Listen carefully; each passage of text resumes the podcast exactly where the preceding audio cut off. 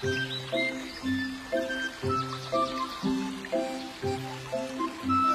育故事，言传身教，潜移默化，久习生效。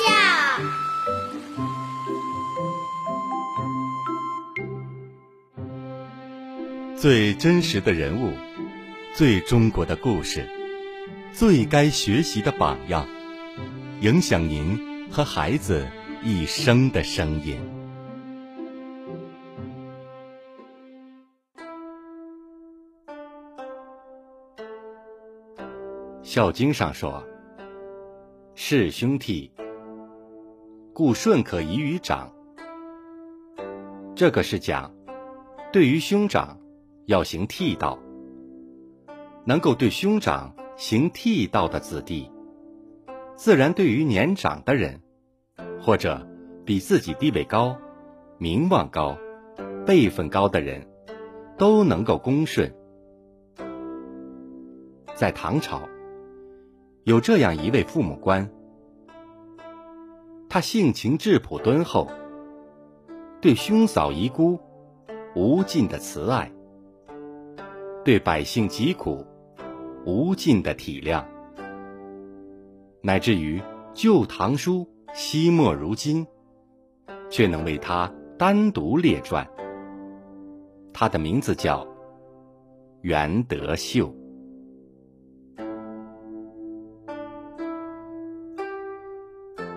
德秀扫亡，遗孤七月。抱乳动声，能识冻结。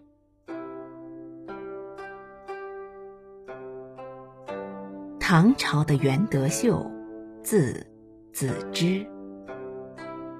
他很小就失去父亲，母亲辛辛苦苦把他抚养长大。他从小就非常孝顺，长大后中了进士。但他想到母亲年纪大了，不忍心离去，于是就背着母亲一同远赴京城上任。后来，他的母亲去世了。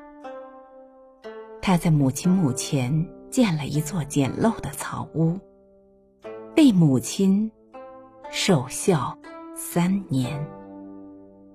在那追思慈恩的日日夜夜，他的内心充满了哀伤。吃饭不放盐烙，老旧的木桌上三餐。都是粗茶淡饭。破旧的草屋里，连一个可以靠的垫子都没有。后来，袁德秀的哥哥嫂嫂也相继过世了，留下了一个嗷嗷待哺的小婴儿，才一周岁。白天黑夜，无休止的哭闹。袁德秀抱着这个无助的小生命，想起亲人往日的音容笑貌和对自己的种种关怀，他也忍不住日日夜夜的哀伤哭泣。可是。他们的家里太穷困了，小生命这么稚嫩弱小，一个男人有什么办法呢？一天一天过去了，孩子又累又饿，瘦了很多，他的哭声。开始日渐微弱，无奈之下，袁德秀抱起这个家族的命脉，让孩子的小嘴含住自己的乳头，给他唱着儿歌，像亲生父亲一样安慰他。想不到几天之后，奇迹出现了，袁德秀身上竟然鼓鼓的。流出了乳汁，孩子尽情的吮吸着丰沛的奶水，安安稳稳的睡着。就这样，袁德秀哺育着哥哥的孩子，一直到小生命自己能够进食，乳汁才停止了流淌。哥哥的血脉，就如同袁德秀自己生命的延续一般。他将毕生对母亲至心的孝敬，对兄长挚爱的恭敬，都倾注在对这个小孩的无限关爱和严格的教育上。天宝年间，袁德秀当上了鲁山令。他淡泊名利，却又名满天下。普天之下的人们都很敬重他的德行。一次，有个小偷被关押在牢里。当地正碰上老虎作恶，小偷请求打虎赎身，袁德秀答应了他。有个官吏对他说：“那可能是小偷的诡计，将来他逃走了，你不是要受到牵累吗？”袁德秀说。我已答应了他，不能背弃约定。如果有牵累，我当承担罪责，不牵连到别人。没想到第二天，小偷带着老虎的尸体回来了，全县的人都为此而感叹。有一次，唐玄宗来到东都的五凤楼下，下令让三百里之地的地方官进献歌舞的表演。当时传言，皇上将根据演出精彩与否来决定赏罚。于是，大家都争相讨好皇上。河内的太守派出了好几百人的强大阵容，全都身穿华贵的锦绣绸缎，带上金银珠宝，在唐玄宗面前载歌载舞，气势很盛大。然而，袁德秀的演出一开场。只走出几十位衣着简朴的乐工，联袂唱起了《鱼尾鱼》。这是袁德秀自己创作的歌曲，表现出贤者高迈卓绝的志向。唐玄宗听了之后，内心。很震惊，感叹地说：“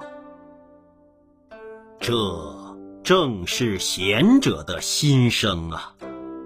相比之下，河内进献的歌舞如此的穷奢极欲，河内的百姓怎能免于生灵涂炭呢？”于是。罢黜了河内太守的官职。袁德秀做官期间所获得的俸禄，都拿去资助那些无依无靠的老人和孩子。他任期满了之后，两袖清风，财产只有一块粗糙的肩布，驾着一辆摇摇晃晃的破柴车。悠然的离去。从此之后，他定居在山明水秀的鹿魂山水之间，读书教学，弹琴作文。他的家里没有仆人，家门不锁。就连防护的土墙都没有。每天看青山，卧白云，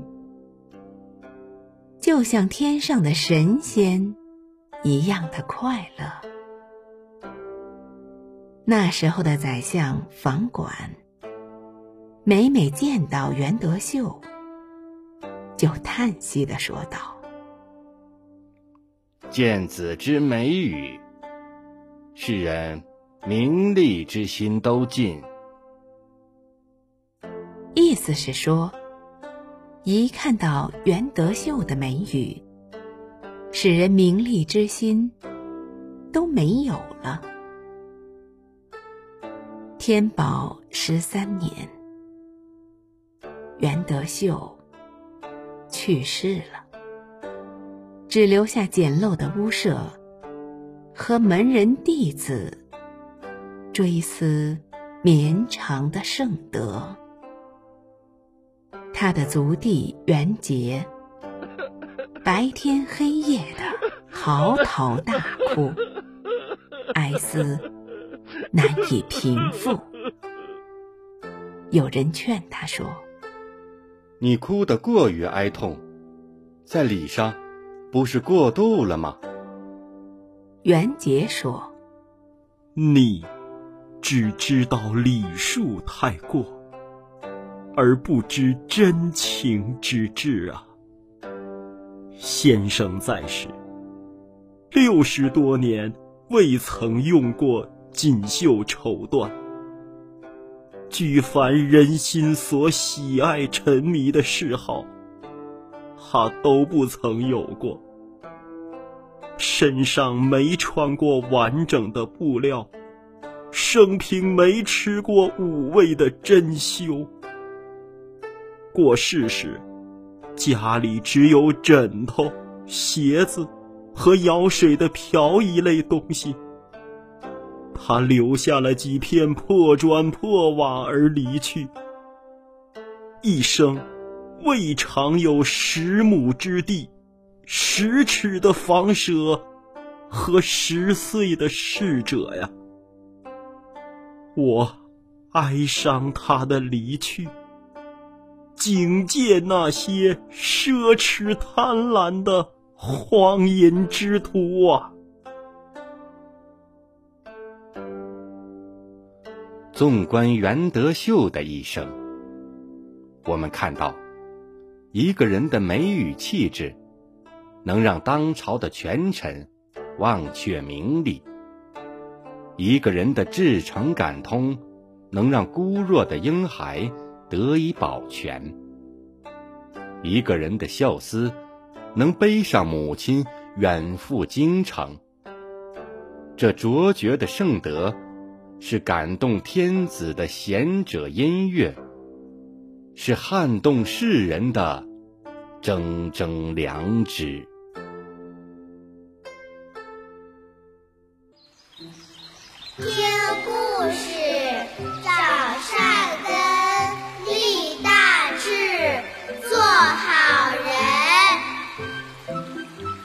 亲爱的听众朋友，今天的故事就讲到这里，感谢您的聆听，我们下次再会。